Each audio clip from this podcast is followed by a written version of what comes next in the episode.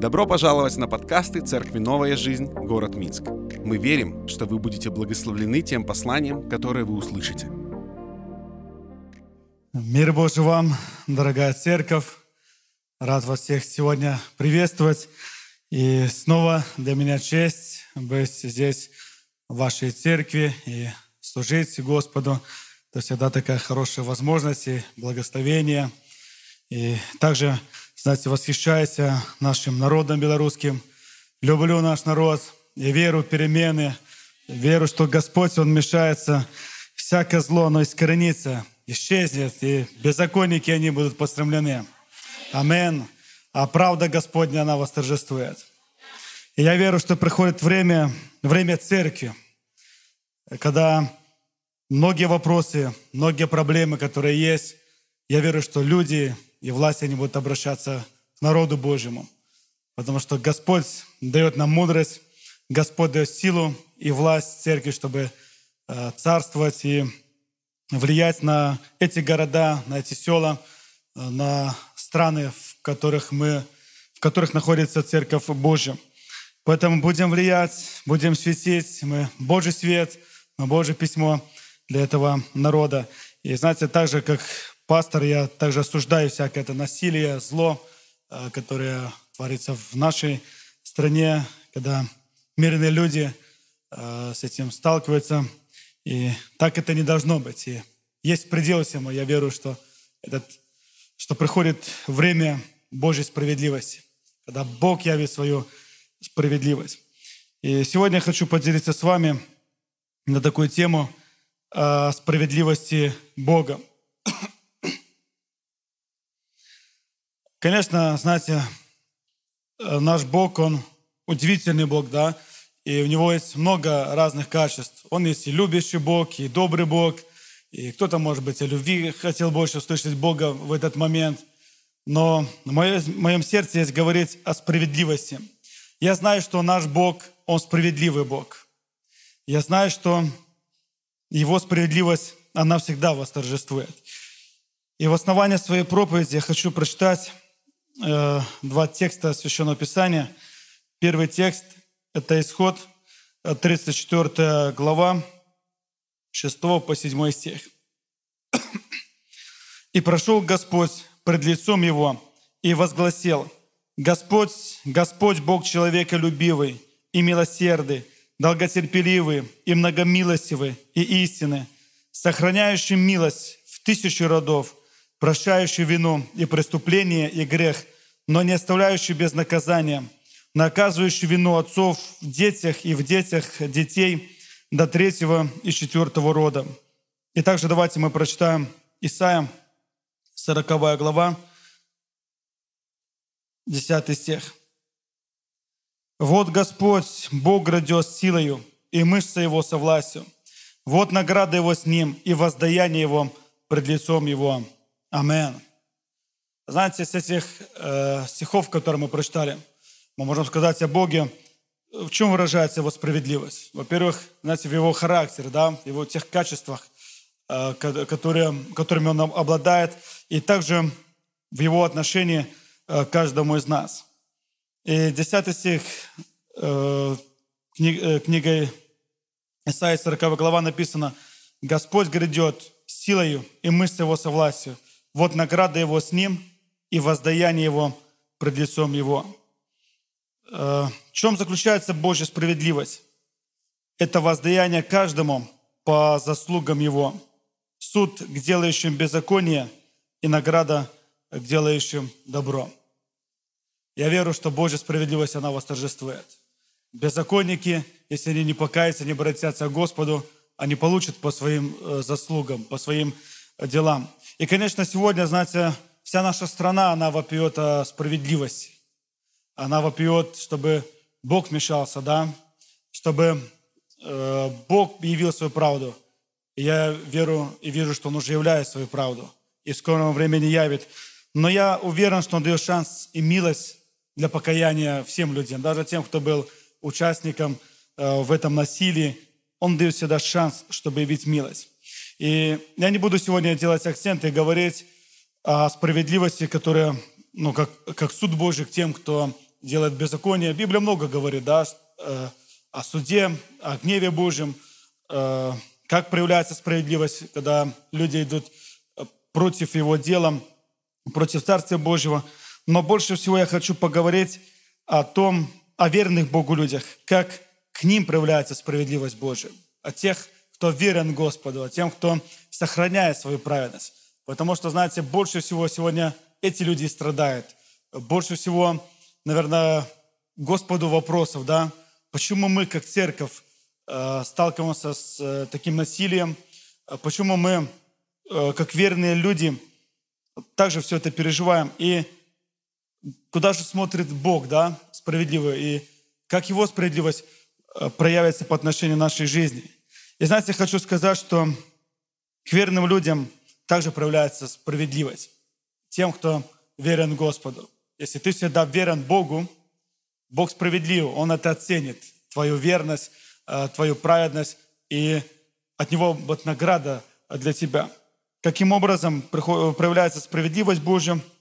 Во-первых, приходит награда в их жизни за их полное посвящение и доверие Богу. Знаете, посвящение подразумевает это оставление чего-то для того, чтобы принадлежать кому-то. То есть э, мы оставляем свою греховную жизнь, мы оставляем какие-то свои, может быть, даже хорошие дела, которые мешали нам идти за Господом, да, и полностью идем и служим Богу. И Луки, восемнадцатая глава, с двадцать восьмого по тридцатый стих написано: «Петр же сказал: вот мы оставили все и последовали за тобою.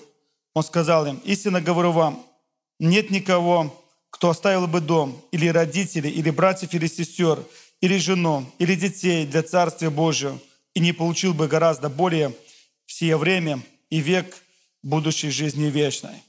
Аминь. Наш, может быть, ты задаешь такой вопрос: Господи, но какой мне смысл, что я оставил все, что я обратился к Тебе? Возможно, у тебя было какое-то хорошее положение, какой-то достаток. Возможно, из-за того, что ты начал служить Господу, ты потерял отношения с родными, близкими. Возможно, они отвернулись от тебя. Возможно, в твоем доме произошел какой-то такой раскол. Может быть, ты живешь со своей женой, с мужем, но нет у вас единства, постоянно какое-то осуждение, критика, и из этого страдаешь, и ты понимаешь, что это э, твое решение, это было твое, ну, то есть это цена твоего решения следовать за Господом, это цена твоего посвящения. Возможно, ты какие-то земли оставил, оставил бизнес, оставил какое-то положение, какую-то должность, и, наверное, думаешь, ну, когда вот это все видишь долгие годы, что происходит в твоей жизни, несправедливые отношения, давление, может быть, насмешки в свою сторону. Знаешь, я хочу сказать, что Божья справедливость, она проявится. Петр, он также задал такой вопрос: Господи, ну а что же нам будет? Я верен, что каждый из нас, мы задаем такой вопрос: Господи, а что мне будет из-за того, что я следую за Тобою? А что мне будет, что я как христианин терплю все эти поношения? И знаете, Иисус, Он ответил, сказал, что нет никого, кто оставил бы дом, или родителей, или братьев, или сестер, или жену, или, или детей для Царствия Божьего, то есть если ты все это сделал для Царствия Божьего, и не получил бы гораздо более, смотрите, даже в это время и век будущей жизни вечной. Есть награда от Господа для тебя. И я верю, что даже в это время, потому что мы часто говорим, ну там на небе будет, да, что я верю, конечно, там будет награда. Но я уверен, что Бог справедливый и на земле даже воздает. Просто у Него есть свое время. У Него мы хотим все сразу, но у Господа есть свое время. И порой нам нужно набраться терпения, чтобы дождаться этой награды. И я уверен, что будет тебе награда за твое посвящение. Если ты выбираешь что-то делать для Царствия Божьего, это, конечно, всегда цена. Ты от чего-то отказываешься, что-то оставляешь. Но я знаю, что есть справедливость Божья заключается в том, что Бог дает тебе награду. Но самая большая награда — это вечная жизнь. Это тот дар, который Бог дал нам. Это ничто не сравнится. Может быть, ты на земле и не увидишь э, какой-то награды, Но знай, что на небе ты точно видишь награду от Господа, если ты станешь Ему верен, если ты до конца пройдешь этот путь и не отречешься от Него на небесах, точно ты видишь награду Божию. Жизнь вечная – это подарок. Присутствие Божье, быть, знаете, это, это действительно по справедливости Божьей. Мы видим в этом справедливость. И хочу привести пример из своей жизни. Знаете, в две тысячи седьмом году, я еще тогда не был пастором, я стал пастором в две тысячи восьмом году. Моим родителям, то есть отец мой был тогда пастором, моим родителям пришло приглашение ехать на собеседование. Они подали, на пост, чтобы выехать в Америку на постоянное место жительства. И также пришло мне приглашение в посольство, так как мне было двадцать один год, мне пришло отдельно. Я тогда не был еще женат. И, знаете, я не хотел ехать в Америку, потому что мое сердце уже прилепилось к Беларуси. Я уже служил здесь, проповедовал и хотел дальше проповедовать, чтобы спасать людей.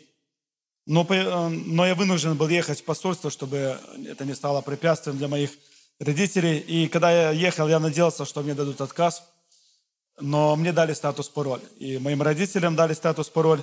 То есть в течение года, я думаю, что вы знаете, что это означает. Есть статус беженца, есть статус-пароль.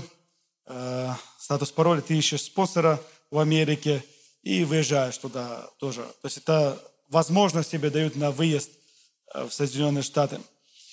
То есть мне дали возможность выехать в Соединенные Штаты. И как бы для меня это была не проблема найти, потому что были там родственники, и любой из них мог стать ну, спонсором. И я мог бы в течение года просто туда выехать. И передо мной предстал выбор. То есть я понимаю, что вот возможность есть. И вот э, остаться ли здесь. И когда я спрашивал у моих родителей, они говорят, это твой выбор, ты сам решай. Э, мы не хотим тебе что-то навязывать, ты сам решай. Мы любой твой выбор благословим. И вот я пошел молиться в церкви.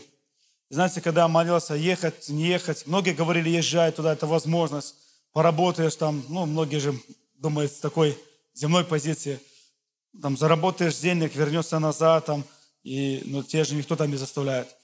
С одной стороны, по-человечески хотелось посмотреть, поехать, но сердце влекло остаться здесь. И знаете, когда я молился в церкви, я ничего не слышал по поводу моего выезда в Америку, но я зато отчетливо услышал такой голос внутри. Я услышал, э, отчетливо так Бог сказал в мое сердце, вот пройдет некоторое время, тебя изберут пастором этой церкви, и сделай, и конкретное указание, что должен был сделать, а твои родители, они выйдут в Америку, и для твоего отца там я приготовил служение, скажи, чтобы он не переживал о церкви. И я начал сомневаться, говорю, Господи, я холостяк, я не лидер, не пастор, кто я такой? Как, тем более двадцать один год. И снова я услышал, что этот голос повторил то же самое.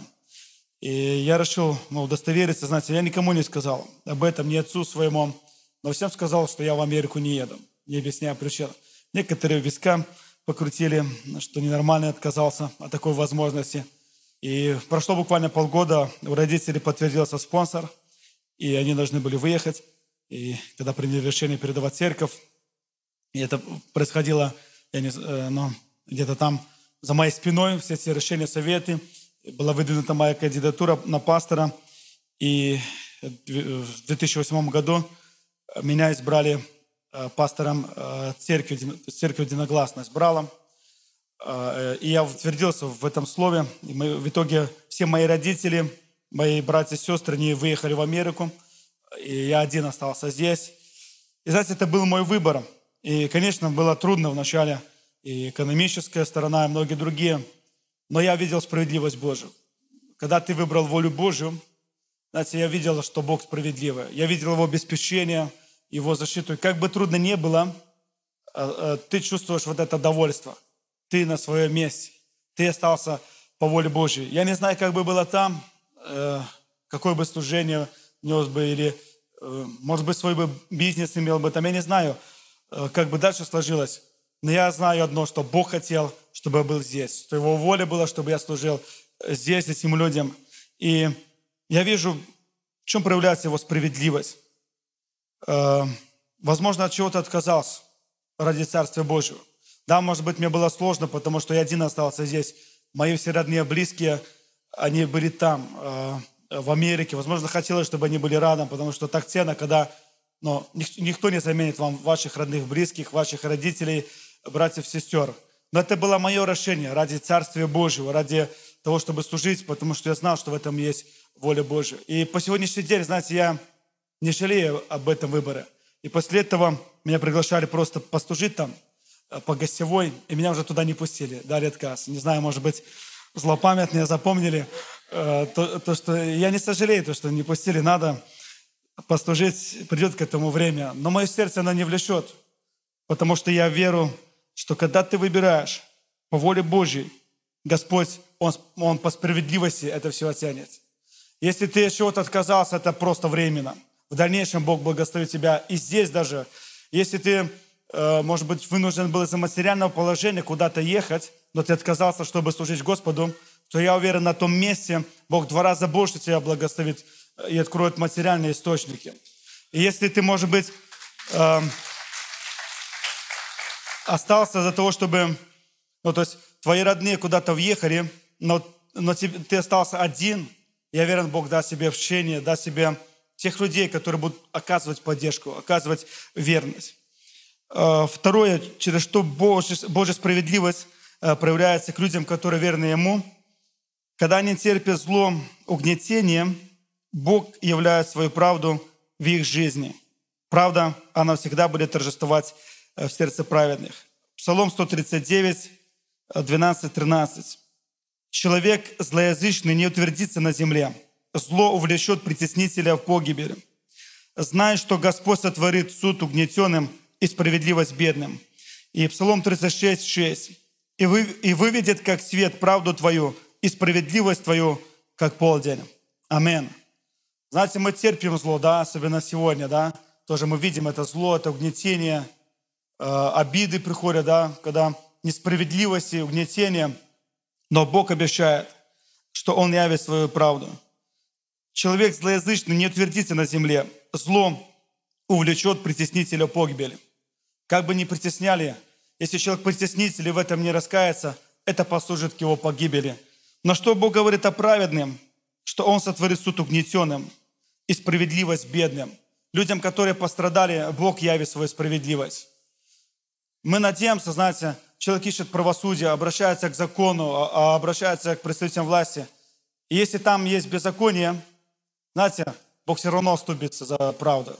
Она придет с другого источника, может быть, через какое-то определенное время, но я верю, что правда Божья, она восторжествует. Потому что Бог обещает, выведет как свет правду Твою и справедливость Твою, как полдень. Правда всегда восторжествует. Никогда зло не победит правду. Хотя кажется, что время тьмы, кажется, что время зла, что все вокруг э, так будет продолжаться. Но это временно. Правда, она всегда восторжествует. Тем более Божья правда, Божье Слово, оно всегда будет во главе. Оно поднимется во главе. Даже если оно где-то находится в унижении или попытке, чтобы посрамить, чтобы унизить, но это до времени. Но Божье Слово, оно поднимется во главу. И здесь я хочу привести такой пример э, моего прадедушки, э, который был пастором э, церкви. Я думаю, что вы знаете, я не раз уже говорил, что я пастор в четвертом поколении. И я исследую свою историю церкви, она всегда меня вдохновляет. И я ценю служителей, которые были э, до этого, которые передали мне эстафету. Я понимаю, что... Ну, я должен ценить, это труд, и им было непросто, они жили не в простое время. Прадедушка мой родился в тысяча девятьсот пятом году, знаете, он прошел многие войны, и мировые, и революции, и когда была польская советская война, двадцатые годы мы, мы остались под Польшей, наша местность, соседняя деревня была, деревня была под Советским Союзом, и когда в тысяча девятьсот тридцать девятом году э, немцы напали на Польшу, моего прадедушку забрали в польскую армию. К этому времени он был уже верующим, были у него дети. И знаете, он рассказывал, и знаете, я вижу, как Бог являл свою милость, защиту. Он рассказывал, когда э, и забрали его в Брестскую крепость. То есть немцы два раза бомбили Брестскую крепость, Один раз в тридцать девятом, когда там были поляки, и второй раз в сорок первом году. И вот когда они бомбили поляков, он находился в казарме. Он как раз стоял, смотрел в окно. И в это время он слышит такой внутренний голос, ему говорит: отойди в сторону. Он повинуется и отходит. И на его место подошел молодой лейтенант. И в это время прямое попадание снаряда. Лейтенанта разрывает на части, а прадедушку контузило. Потом мы знаем вот этот, с истории, что немцы захватили, захватили всех э, советской армии. И прадедушку поместили в лагерь для военнопленных, держали целый месяц. Он говорит, издевались. Смерть не раз дышала в лицо. Э, говорит, когда солдаты напьются, они подходили, наставляли карабин, наставляли на него. Потом буквально передумывали и выстреливали в соседа, который находился рядом. И говорит, видел, то есть был человек и нету человека, вот просто буквально на глазах. Потом бросали куски хлеба, то есть не кормили, бросали куски хлеба. И кто набрасывался и все это кушал, они умирали. А кто понимал, он очень медленно разжевывал. То есть не один раз, вот, как говорил, не раз уже думал, что не выживет. И затем простых солдат отпустили домой. А офицеров, я думаю, вы знаете вот историю с Катынью, офицеров всех увели в Катынь. И там их расстреляли. И когда прадедушка вернулся домой, здесь уже была советская власть, многих уже раскулачивали, всех родных, близких по линии моей мамы, вот, и мою бабушку, их раскулачили, всех увезли на вольное поселение в Сибирь. Они там находились до пятьдесят третьего года. И хотели прадедушку, но не успели. Началась Вторая мировая война. И в это время церковь уже существовала, и был довольно такой неплохой рост. И знаете, советская власть попыталась уничтожить церковь. Вот с тридцать девятого по сорок первый год. И каким образом они попытались уничтожить тех, кто был во главе. Прадедушка в это время, он был лидером молодежи, был довольно такой успешным, активным, помогал пастору.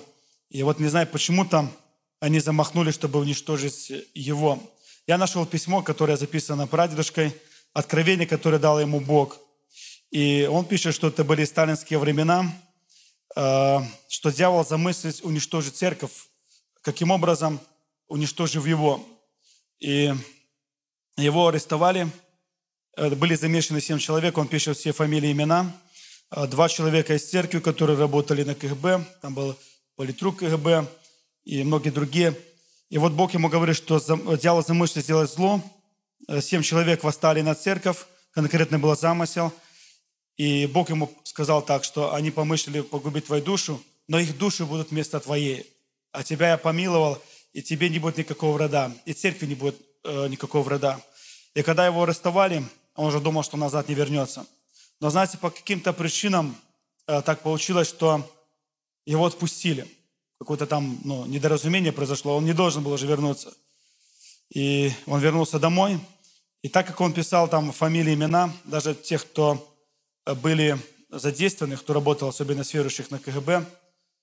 Я следил в истории, потому что у нас велась история церкви, велся такой журнал, там все фамилии, имена, кто когда погиб, кого немцы сожгли, кто просто умер. И я следил там имена вот этих двух человек, то есть всех пяти, я не знаю, там были это советские люди, политруки, но я знаю со слов, что они все погибли. Вот все семь человек в разное время, в разных обстоятельствах они все погибли. Но я знаю вот, э, судьбу двух этих человек, которые были в заговоре с властью, чтобы уничтожить руководителей церкви, таким образом уничтожить церковь. Одного я знаю, что семьей вместе э, на хуторе немцы э, расстреляли и сожгли. Э, второй, его забрали на фронт, он дошел до Берлина, и была подписана капитуляция, э, и его застрелил снайпер на площади. То есть он не избежал Божьего наказания. Бог пообещал, что их души будут вместо твоей. И знаете, проявилась Божья справедливость, потому что люди посягнули на Царствие Божье. Люди замыслили зло, чтобы уничтожить Церковь Божью, чтобы уничтожить людей, которые верны Богу, которые доверяют, которые служат Господу. Но Бог пообещал. И, конечно, жалко, что они не смогли совершить покаяние, но Я вижу, что Бог стоит за церковь, что опасно идти против народа Божьего, опасно идти против воли Божьей. Если ты с кем-то в заговоре, да, заговоре со злом, ты на опасном пути. Ты можешь встретиться с гневом Божьим. Бог сам вступится за свой народ. И также я знаю, что когда после войны моего прадедушку, а, и в сорок третьем году, когда была облава в нашей местности, когда согнали тридцать три тысячи солдат в оцепление, и два карательных отряда ходили и сжигали всех людей, а семью моего прадедушки поставили расстреливать немцы, говорили, что евреи. И, как дедушка рассказывал, прямо смотрел в дуло автомата. Но заступился немецкий офицер, когда узнал, что они христиане. А он, оказывается, был лояльно расположен к христианам. Поэтому он и пастора не уничтожил первого, который остался дома, а вывез в другую местность. И заступился за прадедушку и сказал, чтобы они убегали в лес. И они убежали, потому что еще второй отряд, который никого не щадил. И в этом тоже явилась, знаете, справедливость Божья в защите. И также, когда после войны прадедушку избрали пастором церкви, он сразу же попытался зарегистрировать церковь. Тогда был в Сихабе, то есть церковь была Песнячевская с самого начала, но он сделал попытку зарегистрироваться во Сихабе, оставаясь Песнячевской церковью, чтобы, э, так как столкнулись вот с этими гонениями, репрессиями до войны, э, и чтобы обезопасить церковь, он юридически хотел дать э, вот это основание. И с сорок шестого по сорок восьмой год он делал попытки. Тогда это Пинская была губерния, или как там называлась, нужно было ехать в Пинск.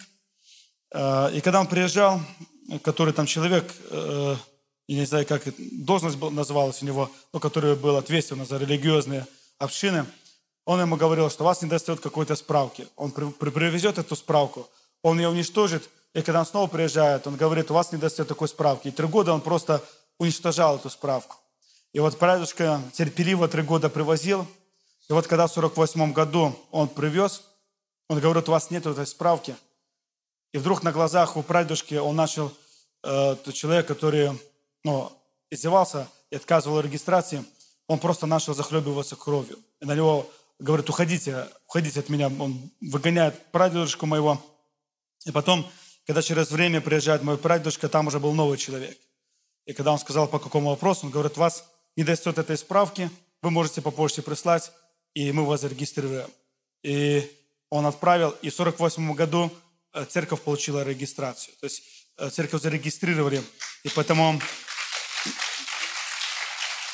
Поэтому наша церковь с сорок восьмого года, она имеет э, регистрацию. После этого были попытки, были попытки внедрения, и, знаете, но не было, больше никого не сажали из церкви. Были штрафы за детей, за гостей, но церковь могла официально собираться. Сдавали здания в аренду и имела, имели какое-то юридическое основание. Знаете, Бог являет свою справедливость. Если не получилось какой-то попытки, э, если... Божье есть, Божье есть определение, знаете, Господь являет свою и милость, и свою славу. Поэтому не бойся, если кто-то замышляет какое-то зло против тебя, Господь вступит, есть Его справедливость. Будь верен Господу, люби Господа всегда. И третье, последнее, что хочу сказать, в чем проявляется справедливость Божья для праведных людей. Когда ты подвергаешься различным дьявольским атакам, из-за того, что ты праведник и выполняешь волю Бога, ты можешь потерять все. Но справедливость Бога состоит в том, что в конце ты обретешь в два раза больше, чем ты потеряла. И пример Иова, сорок вторая глава, десятый стих. «И возвратил Господь потерю Иова, когда он помолился за друзей своих, и дал Господь Иову вдвое больше того, что он имел прежде». Аминь. Знаете, когда мы начинаем служить Господу, мы часто оттираем все. Буквально все. И материальное, и нематериальное, и отношения, и много-много другое. Потому что мы подвергаемся разным атакам. Дьявол становится на нашем пути, чтобы воспрепятствовать. Но когда ты дальше продолжаешь верно трудиться для Господа, даже потерявши все, то в дальнейшем в два раза больше ты получаешь награду. Бог справедливый. Он в два раза больше дает э, тебе э, благословение. И знаете, хочу также здесь привести... пример на своей личной жизни. У нас давно было видение, мечта, чтобы открыть реабилитационный центр. Открытие новой церкви — это с самого начала. Это видели направления, я считаю, даже каждой церкви, поэтому церковь активно участвовала. И много видений я принял от предыдущего поколения, от предыдущих пасторов. Они не могли это исполнить, и у меня появилась такая возможность. И как только я стал пастором, с самого начала мы делали попытки открыть реп-центр, но у нас не получалось. Мы много разных способов перепробовали, даже здания нам власти давали, мы потеряли э, то здание, но ничего не получилось. И вот э, позапрошлом году у нас, даже в прошлом, вернее, в прошлом году у нас появилась такая возможность. Э, мы купили здание в соседней деревне и, знаете, начали э, открывать реп-центр. Но не так это все просто было. Это э, понадобилось много времени, усилий. И, знаете, для меня это стоило большой цены. Вот это открыть реп-центр, это сказалось и на финансовом, потому что нужно много было времени. Это сказалось и на отношениях в семье, были своего рода какие-то проблемы. И критика, и непонимание, и много-много другое. И атаки различные начались в духовном мире. Но я проявил твердость и решил в том, что буду тверд до конца идти. И слава Богу, мы в июле прошлого года запустили, и у нас первые реабилитанты уже появились в, и, в июле. И осенью самый был сложный такой период.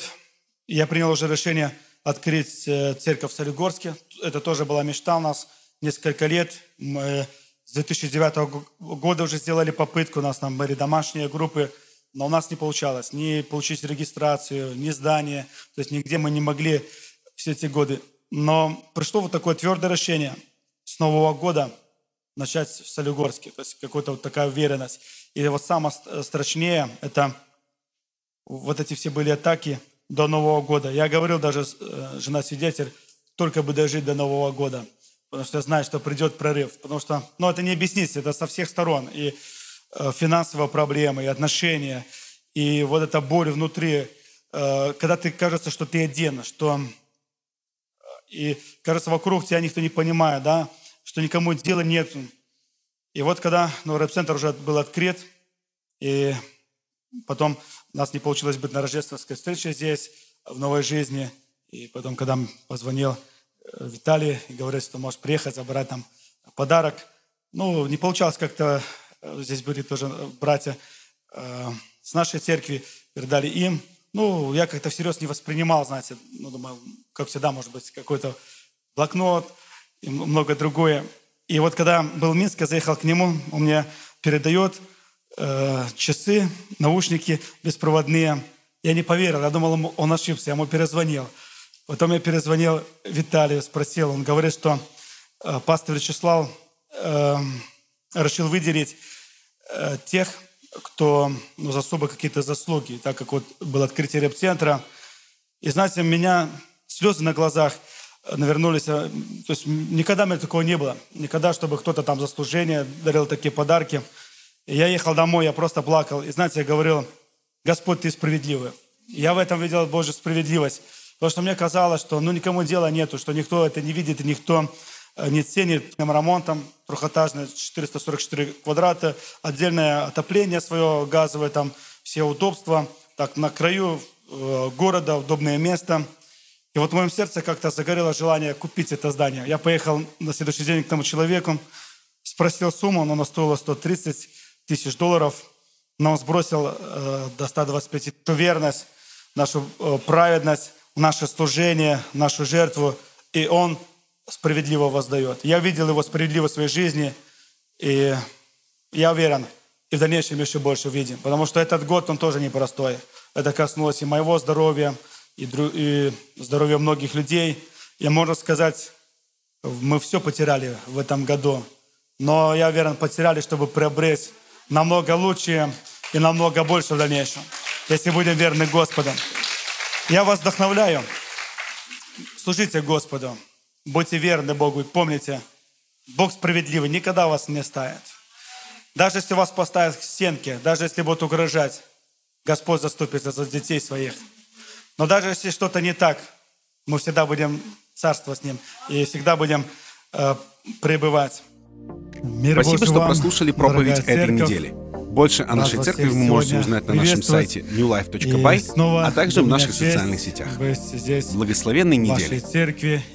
Служите Господу.